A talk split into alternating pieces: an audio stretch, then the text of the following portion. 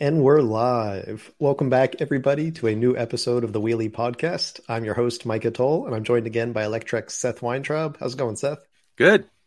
Awesome. And we've got, uh, again, a number of interesting bike stories to talk about this week, but also some other interesting vehicles. We've got new e bike launches from uh, Lectric e bikes from Yamaha and VanMoof.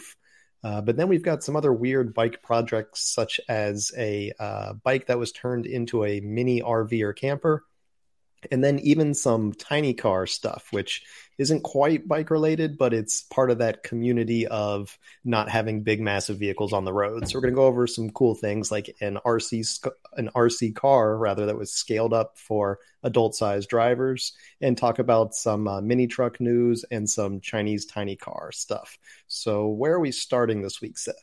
All right, uh, Lectric e-bikes announces major e electric bike update that will stop you in your tracks. I like the title. Yeah, I had a little fun with that. Um, if you're not into puns, then you won't like it, but that also means you're not a great person. So we're, we're going to enjoy this one. So this is all about new brake updates. Um, if you're not familiar with Lectric e-bikes, basically the one sentence summary is that they're like decent quality e-bikes at an amazing price. Their main seller is the XP 3.0 and it's $999 one of the sacrifices it makes to get that awesomely low entry price is that the brakes are just kind of like so so. They stop you fine, but they're mechanical disc brakes, and that means that you have to be adjusting them fairly frequently to keep them in, in good stopping order. And so they just announced that they are going to update the Lectric XP 3.0 with hydraulic brakes, and it's not going to affect the price. So the bike is still going to be priced at $999.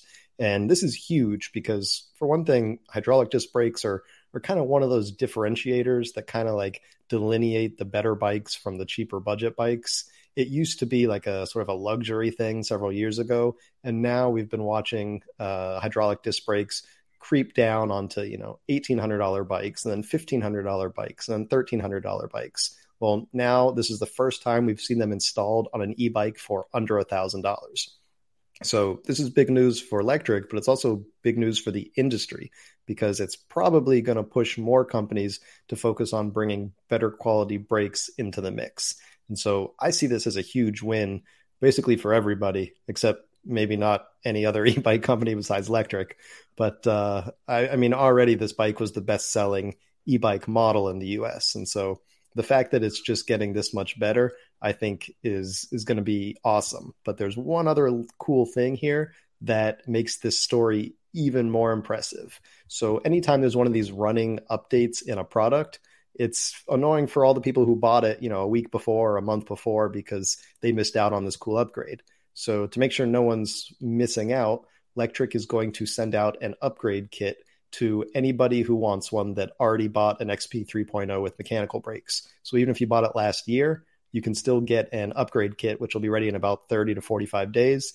And you can install hydraulic brakes on your bike. So, really cool that they're not just taking care of new riders, but they're also making sure that their existing bikes, which there are tens of thousands of them on the road, that all of those can be upgraded as well. So, that's a really cool thing, in my opinion. Yeah, it's uh, and and I think it kind of sets a, the bar. You know, like if if Lectric can put uh, hydraulic brakes on a sub one thousand dollar e bike, then what's the excuse for everybody else, right? Like, yeah, and and I know that hydraulic brakes have come way down in price, and they're almost at almost at parity for for mechanical brakes. So really, there's not much excuse out there to stay with mechan- mechanical brakes. Yeah, like if you look at, um, I think it was the Aventon Cinch uh, 2, the the latest version of the uh, Aventon Cinch folding bike. It's you know a, a, definitely a nicer bike than the XP 3.0, and it's priced at something like I want to say 1700 bucks maybe, but it has mechanical brakes. So you know it's, it's kind of amazing now to think that there are bikes that are nearly twice the price of this one that still have mechanical brakes, and you know that's exactly right. Like I think it's really going to impact the industry and and you know all these companies are going to say well you know now we can't look like you know a bunch of schmucks with mechanical brakes if uh if Lectric is charging half our price and has hydraulic brakes and i think you know that's really going to be a good thing for riders going forward yeah um and brakes are a huge part of the electric bike uh situation experience because uh, obviously the extra weight on an electric bike uh, makes the brakes a, a, bigger, you know, a more important comp- component. Uh, no, no pun intended there. um, one thing we were talking about, and I can't remember where we landed on, um, with the with the brakes behind the fork on the front. I believe there was like some concern that um, the torque of the wheel would kind of spin uh, when when brakes were applied at the back would spin the wheel out of the fork. Is that yeah? where'd we land on that then? So theoretically, that's correct. Basically, when you're rolling forward and you apply the braking force behind the fork, there, there is a torque that's applied on the axle that would push it downwards and out of the dropouts. But as long as your quick release axle is uh, sufficiently tightened, which basically, as long as it kind of like leaves an imprint on your hand when you push that quick release lever down, right? It's it's never going to be enough force to pull it out. And as you can see in that picture there, there are those um, uh, washers that have the little like nub on it that goes into that hole on the fork. Mm-hmm. And even if, let's say, like your quick release axle completely, you know, opened while you were riding, then those washers should keep the axle held in place there and, and not let it even fall out. So there's multiple steps. There's also what's called lawyer lips, which below the nut there are those little protrusions on the fork itself mm-hmm. that are designed that if the um, quick release opens, that you can't actually like the axle can't drop out because you got to unscrew the end of it to get it wide enough to go past those lawyer lips. So there's like three redundancies there. Yeah. You know, I mean, if you've got a million bikes on the road, then, you know, eventually, you know, enough monkeys typing on typewriters in a room, you're going to get something to happen. But right. theoretically, with like triple redundancy, that should be a very rare instance. Yeah. Cool. Uh, well, that just makes Lectric that much better. Uh, although we have been hearing some stuff about there, uh, like there was a comment about uh, the uh, phone support has been disabled. It's only email support. We'll see about. We'll have to look into that one. Yeah, I mean, with you know, I think they've something like forty thousand bikes or something like that at the XP 3.0s are on the road now. So, I mean, obviously, you need to be building up your customer support team to keep up with your sales. But with that many bikes, I wouldn't be surprised if they've got a lot of people all of a sudden calling their support line after this announcement. Yeah, quite busy. Also, um, you mentioned that they're the most popular model of bike. That specific model is, uh, yeah, the the best selling. That's according to them and based on their um, industry Estimates. data. Like, yeah, so we don't have specific. Basically, Rad Power Bikes is the um, widely believed to be the the top selling e bike brand in the U.S. based on total models.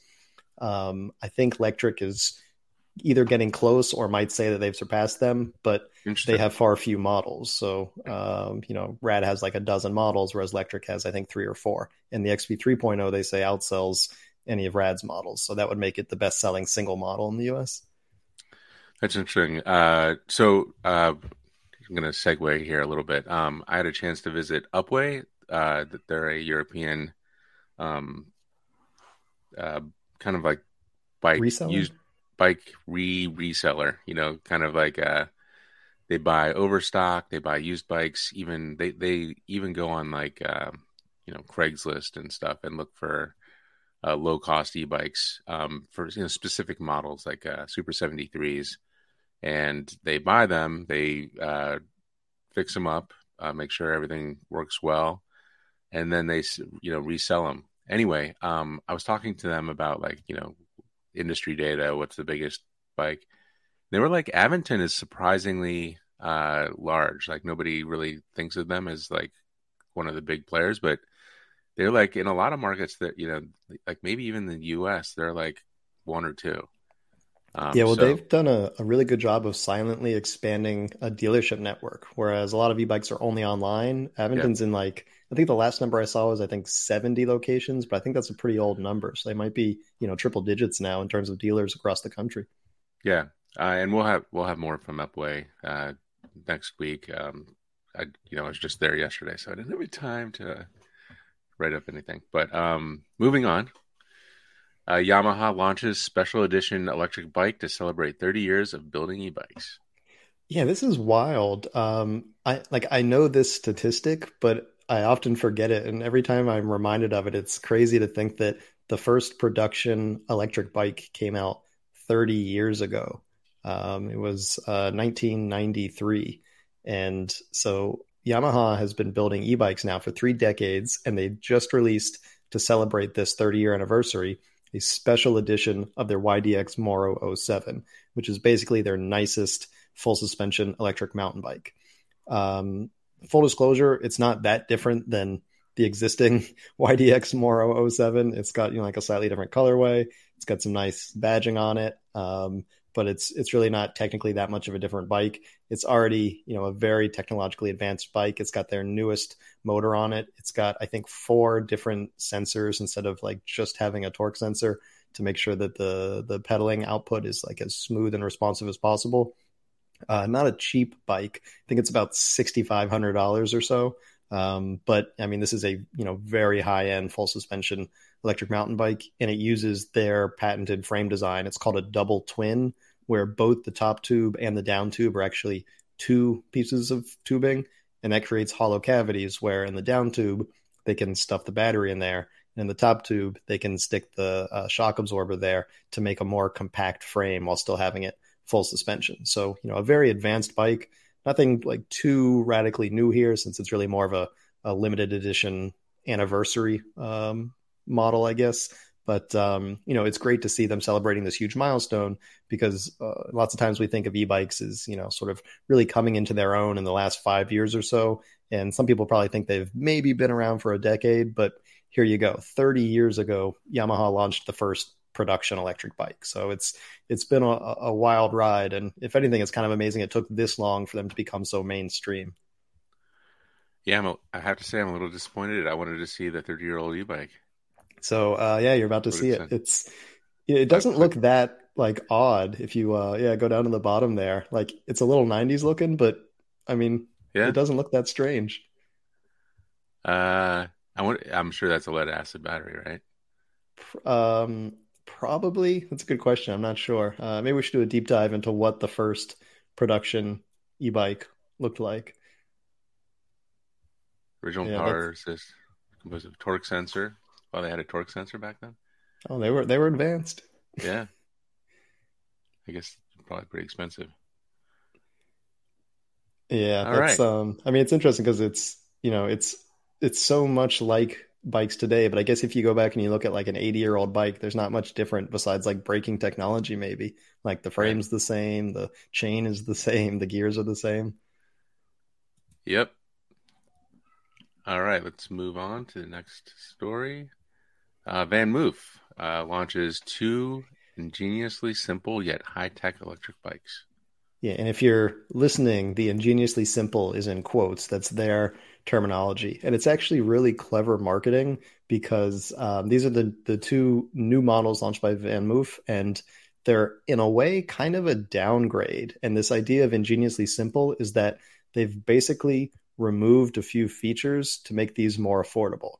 So these are the S4 and X4. And if you compare them to some of the higher spec uh, and more expensive, like the S3 and X3 from a few years ago, you'll notice that they've lost a few key things. So uh, they still have automatic shifting, but it's been reduced from the um, three speed shifter to a more simplified two speed shifter.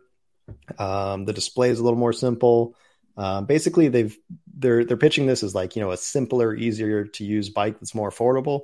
But really, what it is is it's just they took off some of these more complicated um, features. I I think it lost the the Find My as well, or perhaps just the GPS integration, and um, still has the Find My, but basically, I think that this is a response to some serious customer service and support issues they were having because for a long time people were having problem with parts. They were waiting, you know, weeks and weeks, sometimes even you know months to get uh, service from VanMoof, and it created this, you know, real problem with the company's uh, perception and their image in the marketplace that you know if you buy a VanMoof and you've got problems you might be sitting around with uh, a bike you can't use for a long time and so it seems that instead of perhaps trying to improve some of those parts that were having problems, they just said, let's take out the problematic parts, which I mean, these are still very nice bikes. So, you know, it's not like you're getting a, you know, a, a worse bike here. It's just not quite as technologically advanced as some of the bikes we've seen from them. And in some ways, I think that could even be an improvement. You know, Van VanMoof has very nicely designed bikes. These things look slick. Um, they're a little bit more affordable now. I think it's something like twenty five hundred dollars is the uh, the price of these bikes as opposed to the closer to uh, thirty five hundred dollars that we've seen in the past. Um, so you know, to me, this is it's kind of a downgrade, but perhaps it opens up the market a little more to a wider audience of riders. Um, Seth, I know you've had some some experience testing VanMoofs before, right? Yeah, um, I had the S3. Um, I liked a lot about it, um, but you know, I got an early model, and the, and the shifting wasn't fantastic. Um, I would be going up a hill, and it would downshift, kind of thing. Which doesn't help the experience out at all. Uh, I don't know yeah. what the problem with the bike I had was, but I know they've fixed that since then.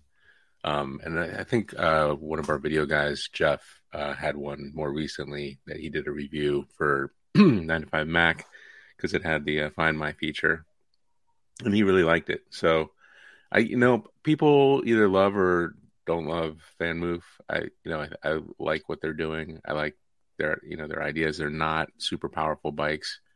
Um, it's not for somebody who wants to go 35 miles per hour. It's uh, you know you're definitely getting a workout. Um, they they bring the European kind of um, bike experience here. Um, I do really like these colors: um, purple fog, evergreen, foam green, sunbeam yellow. Um, I think at least a couple of those are new. Um, so th- that's definitely an improvement as well. Yeah, I always love when when companies are brave with their bike colors.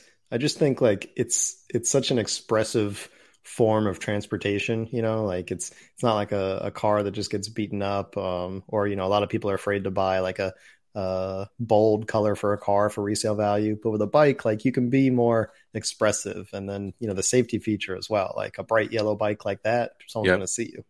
Yep. Yep. Yep. Couldn't agree more. In fact uh was it you? No somebody was telling me uh you know make your car the uh the uh, not the expressive thing in your life, not the uh, the fun vehicle in your life. Make it the responsible vehicle, and then get a fun, expressive bike. Ooh, and, I like that. Yeah, because you know, obviously, there's a cost. You know, an, an expressive, expensive car is a lot more than a, you know, the, the difference. So, um, I think that's a, a, really good, really good advice. Get get a nice Chevy Bolt, and uh, get a, a lunatic bike. Yeah, All right. I like that. Yeah, like you know, an extra thousand bucks might get you heated seats in a car, but you can go wild on a bike with a thousand bucks. Exactly, and you'll have a lot more fun. All right. Speaking uh, of having fun, yes, these two guys built the world's smallest and cutest camper on a bicycle. I have to say, from the get go, I'm not liking the aerodynamics of this thing. So, good news you don't have to worry about that because the thing barely moves at like two miles an hour. Right. So uh, aerodynamics not not a huge issue. But um, I think this is probably my favorite story of the week. And if you're listening and not watching, I'll do my best to describe this, but you really got to see it. It looks like, I guess, a combination of an 80s RV and a porta potty on the back of a tricycle. Um, it's it's got that like 80s aesthetic like the uh the rv camper in uh, breaking bad and they built it on the back of a pedal tricycle. So this is not even an electric trike. This is just like a like grandpa's pedal tricycle. And they built this um, like fully functional rv camper. So it sleeps two people. These are brothers and they were very tight in this little bed that they built in there which actually it's kind of like a, a, breakdown bed. So they add in a couple two bys into the roof there and lay down some plywood and it creates a, a, temporary bed up there. There's a kitchen with like a little sink with running water. It's got plumbing, uh, a little gas stove, which looked like super shady when they were using it. Um, there's electrical. So I guess they've got probably some, um, you know, uh, lead acid battery bank in there because they have normal like uh, 10 110 volt outlets so you can plug in it's not even like a, a jackery or portable battery they've got like wall outlets in there um, wallpapered uh, nice like windows with curtains uh, a sunroof there with a vent so it's like a really nicely designed bike camper they they really did a good job building this thing. It's not like a you know hacked together, um, thrown together project. And the whole goal here was that they wanted to do a hundred mile road trip on a bicycle camper in two days. But once they built it and they set out on this hundred mile trip, they realized that this thing was like not impossible to pedal, but as soon as you got to a even slight uphill, they'd have to have the second guy get out and push to help the the rider even like make progress up a hill. So in the first day, I think they only made it like seven miles or something when they were aiming to do 50. Um, I mean, they just like there are so many problems. It also it kind of highlighted the need for safe biking infrastructure because a lot of this they did on like bike highways, so they didn't have to be on roads, but occasionally they would be on roads and if you know it was a big road they'd go on the sidewalk but then even on the sidewalk there'd be like signposts that they couldn't get past with the an rv on the back of their trike. So they'd have to you know go backwards down the sidewalk and find another route. But uh, all in all i think they did about 25 miles in two days. Um, though they had to to modify the plan to to make more progress on the second day they overnighted in a walmart parking lot and in the morning they bought a cheap bike at walmart and they tied it to the um, the trike in the front, and they basically sort of towed the the trike along. I guess they made like a tandem bike out of it, and that way they were able to do like 20 miles on the second day. So they did not quite make the 100 miles that they planned to do, but you got to give them props a for building what's like a really cool camper, and b this entire thing was pedal powered. So you know this is not an electric tricycle. This is an entirely pedal powered um, RV. So here you can see the uh, the towing system they have set up, and and this really helped them make a lot of progress. Yeah, they did like you know 20 miles or so with uh, with this towing setup by using a second bike to pull. So kind of like a you know a bit of a silly story. Obviously, this is not like a a great solution if you really want to go and have an enjoyable camping trip. Your legs are going to be burning after this but it was pretty cool to see what could be accomplished by a couple brothers that you know really wanted to go out and have some fun and pedal an RV for 25 miles. Think you could ever do this? Though? Yeah, I mean, my initial question, uh, no, but uh, my my initial question would be, uh, why not just put an electric motor on there? Like, they went to Walmart, they could have like got a Copenhagen wheel or something. Um, you know, another yeah. human being's worth of power uh, would have been a lot of. So they didn't they didn't really plan that out too well. Uh, Jesus, they, sorry, watching the video.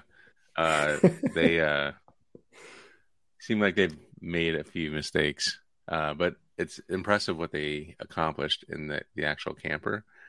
Obviously, they didn't think a, a whole lot about aerodynamics, as I mentioned earlier, but they did think about like, you know, plugs and wallpaper and and things like that. So yeah, the, the attention to detail is, is, pretty good. I'll give them that. Like very very good job. You know, high marks on construction, maybe like a, a barely passing grade on execution.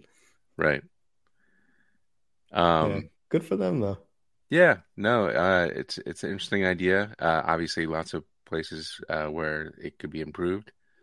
Um, I was also kind of like I got a little claustrophobia looking at their sleeping situation up there. I don't even know how you would like get up into it if there's just two. But anyway, um, yeah, a, little, a little something different, right? A little something different. All right, uh, well, let's move on. Check out the street legal scaled up 60 mile per hour Tamiya RC car that fits two adults. And just just for background, I used to have a Hornet, and yeah. um, my buddy had a Grasshopper, and somebody else in our block had a Fox, and we all loved those things. Yeah, so this was like the RC car that started like the whole like 80s RC car phenomenon. So um, if you're not familiar, uh, Tamiya, it's a Japanese company. They they started actually making models, you know, like cars and planes and stuff, and then they moved to RC in the I think late 70s or early 80s. And yeah, like uh, my dad had one of the first ones of these that I remember as a kid playing with, and like you know, it was pretty old by then, but it worked great. And so Tamiya is known for like high quality. They're like you know a, a name in the in the RC world. And so this is one of their most famous models. Uh, the uh, let's see what is oh the the Wild, Wild One Max. Yeah, exactly. Um, And so this company that's called the Little Car Company, it's a British company.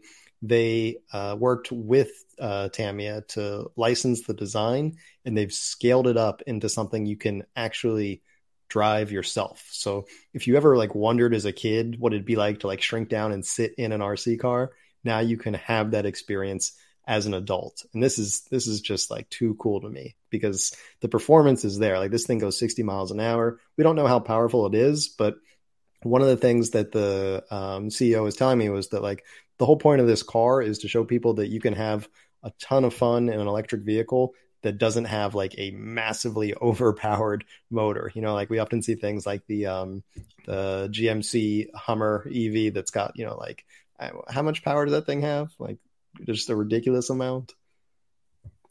Uh, power wise, it's I mean it's got a 200 kilowatt hour battery. I mean, I the think, thing is just like so over you know. Right. Like so, it is. the point of this, I don't know how much power this is because they haven't released some of the specs yet. But you can have like a super fun high performance experience in a small but you know high performance vehicle like this. So it's got a smaller, I think, 14 kilowatt hour battery, which is kind of in like electric motorcycle territory, but it still goes highway speeds and I mean slow high, highway speeds at 60 mile an hour and it's going to be street legal. So in Europe, it's uh, going to qualify as a L7E electric quadricycle, and in the US, they're um, still figuring out the right plan for the US launch. Either it'll be a, an LSV, which will be unfortunate because it'll be limited to 25 miles an hour, or there are some other options. I think like um, low volume manufacturer um, exceptions and stuff to do a higher speed, uh, low production vehicle like this on low speed vehicles, can you like if you're taking them off road, um, can you ungovern the uh, the speed, or is that illegal? It's a good question. Um, it certainly stops being a legal LSV at that point, but if it's intended for off road use, it, it, doesn't much matter. I think at that point it'd be like a um, like a side by side or UTV or something, which mm-hmm. I'm not exactly sure. I think there might be some safety regulations for those, kind of like ATVs, but they're they're not um, regulated by the NHTSA anymore. I think like uh, I think ATVs are regulated by the Consumer Product Safety Commission, so it might be something like that where there's you know just some other things like how they outlawed three wheeled ATVs and stuff. So probably much much reduced regulations, and there will be um, I think non street legal versions of this as well. So you could probably buy it as a off road only vehicle. But it would be cool, like you were saying, if you could have like a switch that puts it in road legal mode Though I mean, how many people are gonna nobody you know, keep, keep that switch where it's supposed to be? Zero out of whatever are gonna do that. Um, yeah. and you you mentioned uh, it's kind of motorcycle ish drivetrain. Um, this kind of reminds me a little bit of the Polaris. Um, not, I mean, the body style is totally different, but um, from a you know size and and speed perspective, um, any chance Polaris would make something like this? So they've got some similar toys, like the um the Razor or whatever it's called. Um, that's you know like a high performance off road vehicle like this. Um, it's like certainly not meant for for street legal use though. So um, the nice thing about this is theoretically it'll sort of like live in both worlds. It could be street legal and you could take it off road. But I could certainly see Polaris doing something along these lines. And you know they're they're making significant progress. They've already got that electric Ranger. It's you know conceivable that they're going to take that exact same drivetrain that they worked with Zero on and put it in some of their other vehicles like the the Razor and some of the other things they've created. So I would not be surprised at all if uh, if you're right and they you know we see something in this sort of general category like this coming out from Polaris. Yeah, and then I, I guess the other company that could make something like this would obviously be Zero. Has Zero ever even toyed with the idea of a four wheeled vehicle? No, we've never heard anything with more than than two wheels from them. If anything, I think that because they've you know invested heavily in developing their drivetrain, it made more sense for them to to partner with Polaris like they did. And I think they even signed a, a ten year exclusive agreement with Polaris, um, you know, a year and a half or two years ago. So I think you know they said, you know, we don't want to spend the the uh, resources to develop something like that. We'll just, you know, let Polaris pay us to use our stuff and and put it in their chassis. Right. Yeah, I guess that gets them out of uh, that idea.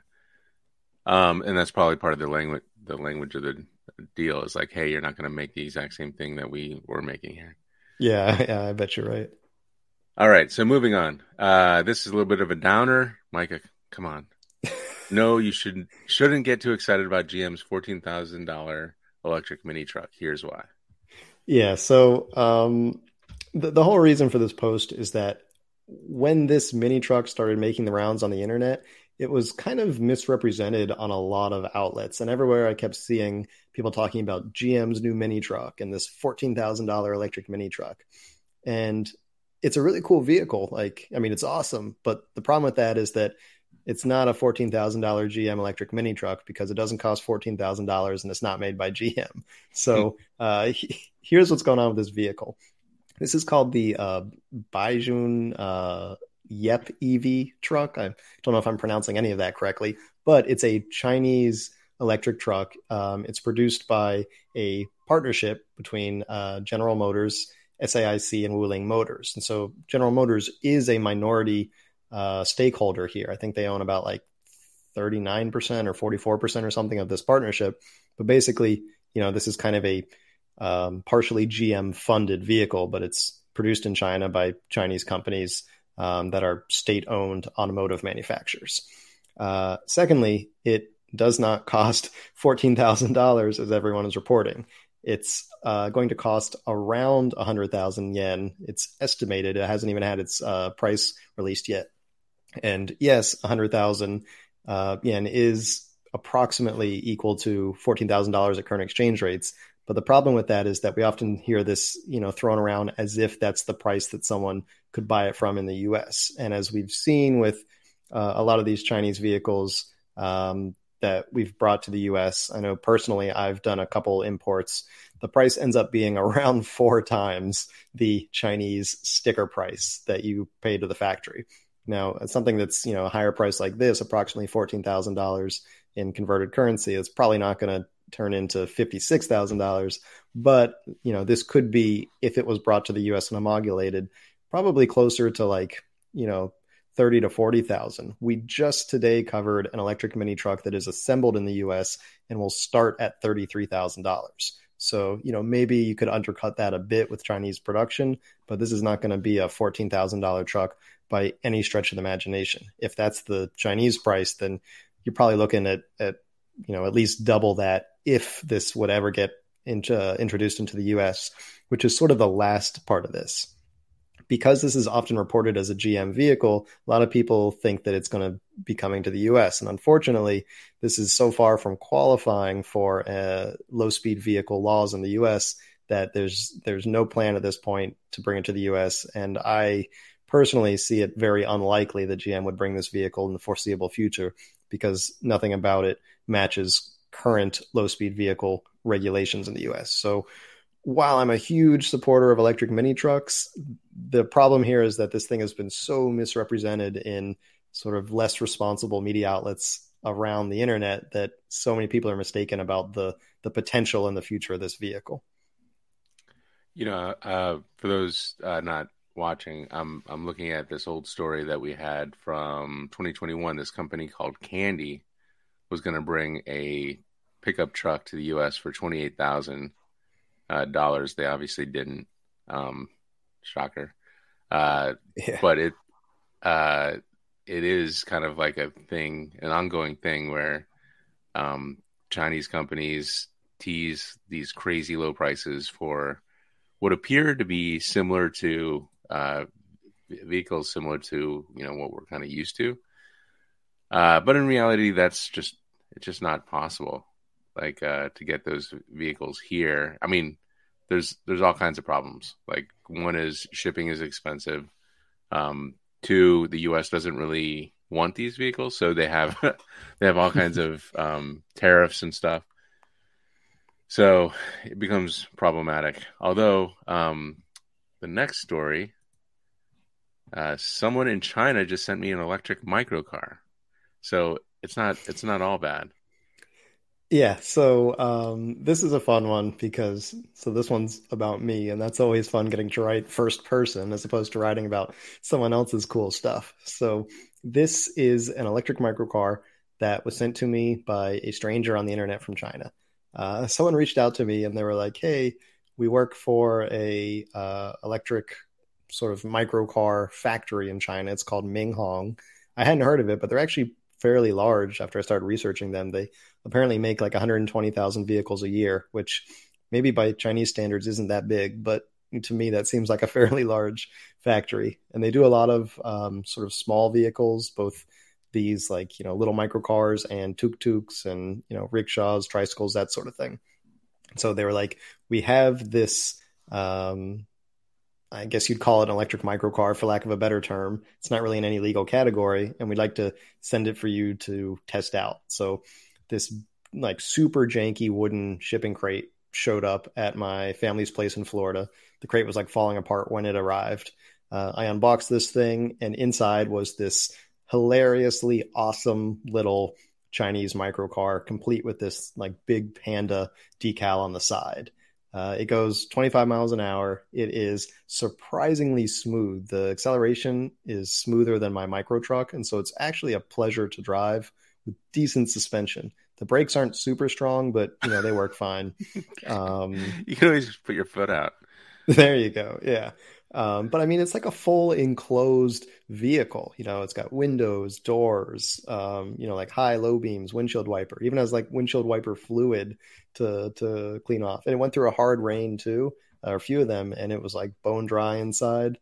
Um, I mean, it's a it's a pretty cool vehicle. It's uh, it's got a few quirks. Like for example, it's center drive.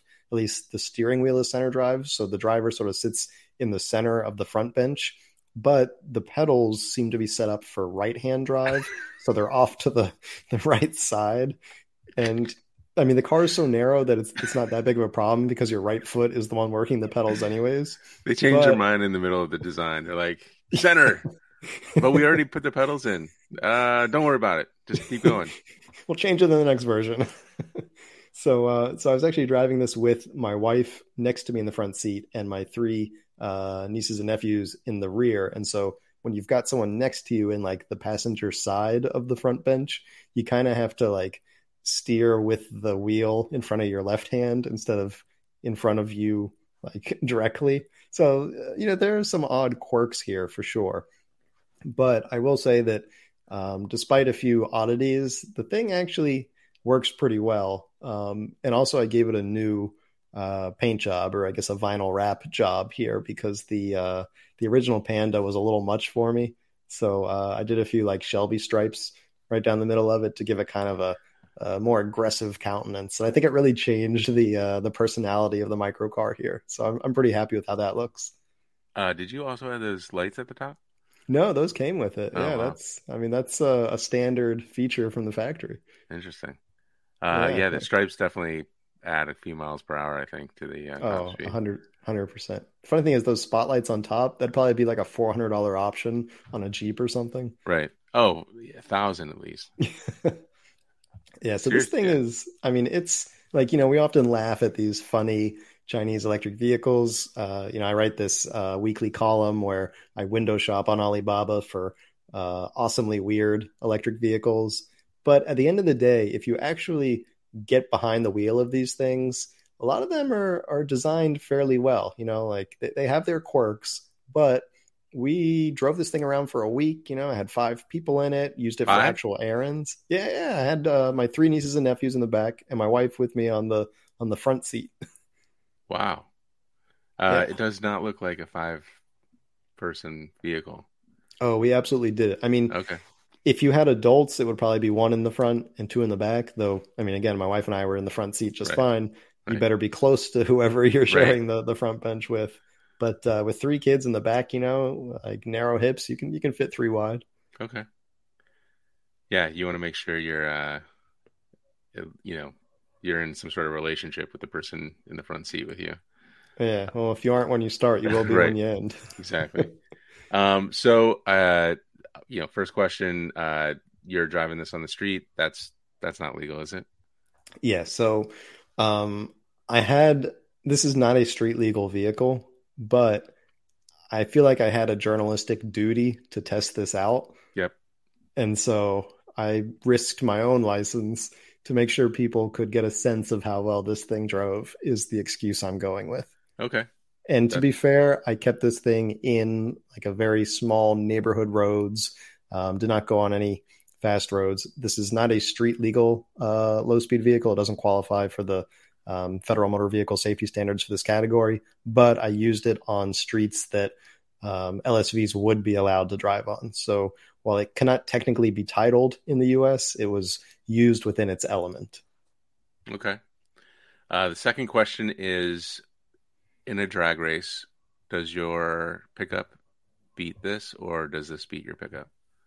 The pickup would definitely win uh, okay. off the line. It's it's got more of that like throw your head back mm. sensation, um, but in a like around the town drive, this is more comfortable. I would say.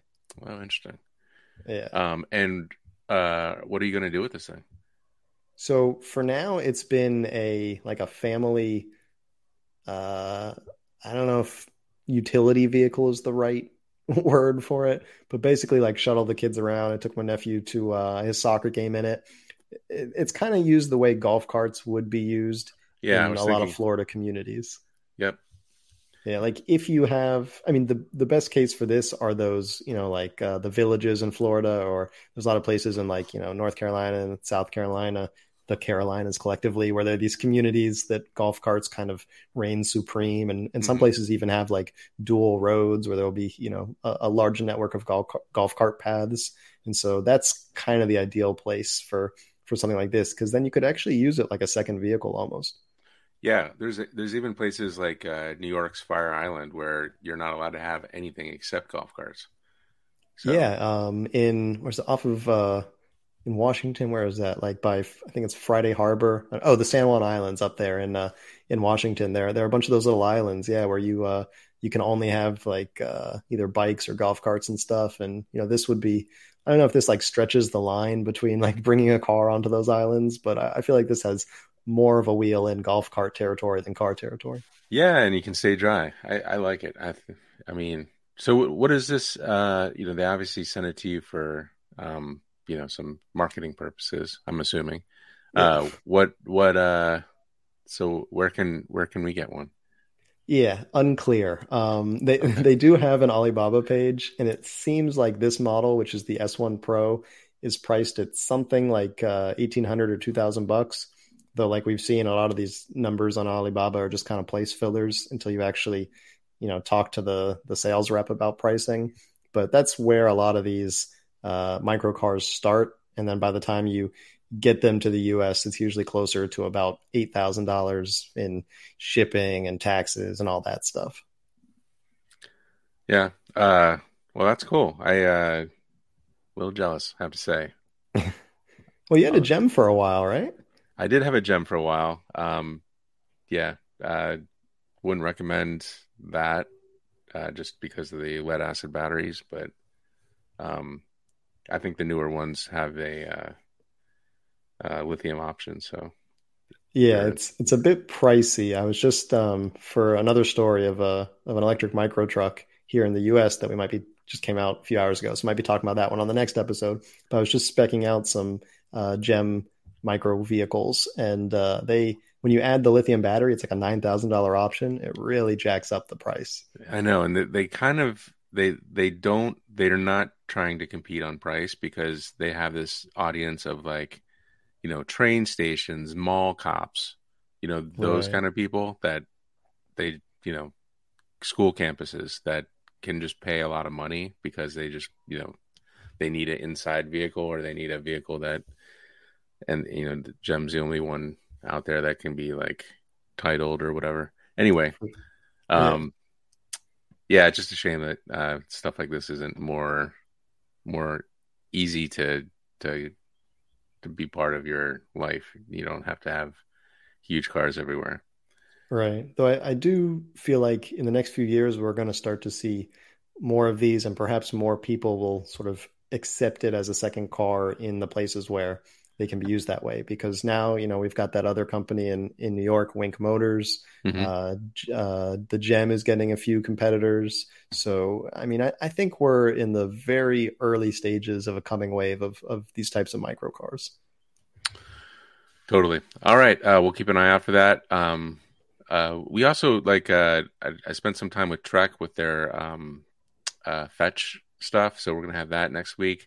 Hopefully, I'll nice. get around to the the Luna uh, X2 review. Hopefully, and you know, we're trying to get Eric on the show, so uh, lots of cool stuff coming up. We have some um, comments to get to here. Um, first one's from Facebook, Walt White. Do any bike companies apply power generation in their braking system? So regeneration, we're talking about, and we get this question every once in a while. But uh, take it away. Yeah, so it's becoming less and less common. Uh, Rad used to have, I think, two models with it, and they phased out regenerative braking. I'm trying to think of any that still have it. Uh, Rayvolt, I believe, has regenerative braking, and they have it in a cool way where when you pedal backwards, the harder you pedal backwards, the more regenerative braking power is delivered. Um, but it's it's very rare these days, and largely because it just it, I think a lot of manufacturers don't see the payoff versus the expense of including it because you just don't get very much additional range from such a lightweight vehicle. And and really one of the biggest advantages now is just preserving your brake pads as opposed to actually um, you know appreciably expanding your range. Uh, we have a response comment, which is a good one. Um, Walt, check out vintageelectricbikes.com. Uh, oh, those, right. yeah. those are also uh, regen. And we had uh, CEO Andrew on the show. Um, and I think we were supposed to get a one of their 40 mile per hour bikes at some point. You better uh, follow up on that. Yeah. I need to follow up on that. That's uh, exactly. Um, but uh, you know, as as he was saying, uh, it's not so much for adding power back into the battery, though that that does happen. It's kind of just more to save the uh, brake pads, which is a big deal because it's super annoying to have to change your brakes. Yeah, and on or, a 40 mile an hour bike, that's you know a big deal. yeah, or losing your brakes, that's also not fun. Um, let's see. We got some emojis here. Uh, thinking out of the camper. I guess out of the box, out of the camper. Props to them. Uh, Carl in San Diego. Question for Micah: Have you reviewed, interviewed City Transformer microcar folks? I think so they originated I've... from Tel Aviv. It's that quadricycle with a variable track wheel distance. Yeah, so um, it is a really cool little microcar quadricycle. Um, I think it's a, I think the company started in Tel Aviv and the, or somewhere in Israel, and they now like have a partner in Europe somewhere. I've seen them at shows, but I don't believe it's in production yet. Um, and I haven't actually tried one, but it is a really cool concept in that uh, the wheel track can expand to be you know more stable and go higher speeds, and then it can uh, contract in again when you want to be real narrow and perhaps like slip between cars if there's enough space for that. So, a cool concept. I wonder if it's a little overcomplicated for a market that's already fairly price sensitive, but uh, definitely one that we've been keeping our eye on. All right, Crimson Decade. I'm not sure what this means exactly. They are using these gas taxes for just about everything except roads. There should be the same set fee for all registered vehicles. You pay insurance regardless of making a claim. Uh, I believe he might be off topic a little bit there. Um, there, there was just a new uh, electric vehicle tax in Texas, but that's on another show. All right. Uh, Carl in San Diego is back. Uh, Micah, do you have a, a, monthly garage sale to clearinghouse all these janky vehicles you come up come by? Otherwise, you're building towards the story Florida man burns down neighborhood with backyard menagerie no, I'm definitely trying to become one day like an eccentric old guy with too many weird Chinese vehicles in his uh, backyard. But uh, in all in all seriousness, they're kind of spread around family. So I keep my uh, electric mini truck at my parents' place because uh, they have like a 10 acre ranch and they've got a, a, one acre pond. So the the electric boat from China is currently in their pond. Um, and I need to add a uh, uh, a sump pump into it because it, it's it's funny. Uh, quick update on the boat. We instead of mooring it because we were a little worried about if it would take on water, like trusting the seals, we had it on an angle on the bank. But because of that, when it would rain, water would pool in it and it would run under the seat and into the hole because the boat's not meant to be kept on like a 30 degree angle on a bank. So I really need to add a, a pump into the bottom to keep that rainwater out and then put it in the like actually moored in the lake. So, uh, long story short, my my weird Chinese vehicles are spread around mostly the state of Florida with the uh, that new car being at my sister's place. Wow, you could uh you could have them meet um you know like Alligator Alley or something uh in the middle. Yeah, I even have a uh, yeah, if they can ever make it there on the yeah. I seventy five. You would need some solar probably and, and other things. All right, uh, one last question: Does the pond have gators for durability testing? Not that we've seen, but because it's a pond in Florida, it almost certainly can have gators at any time. It's right. like Schrodinger's gator, I think.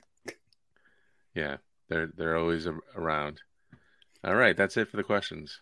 Awesome. So thank you everybody for tuning in, and we will see you guys in two weeks for another episode of the Wheel-E Podcast. See you then.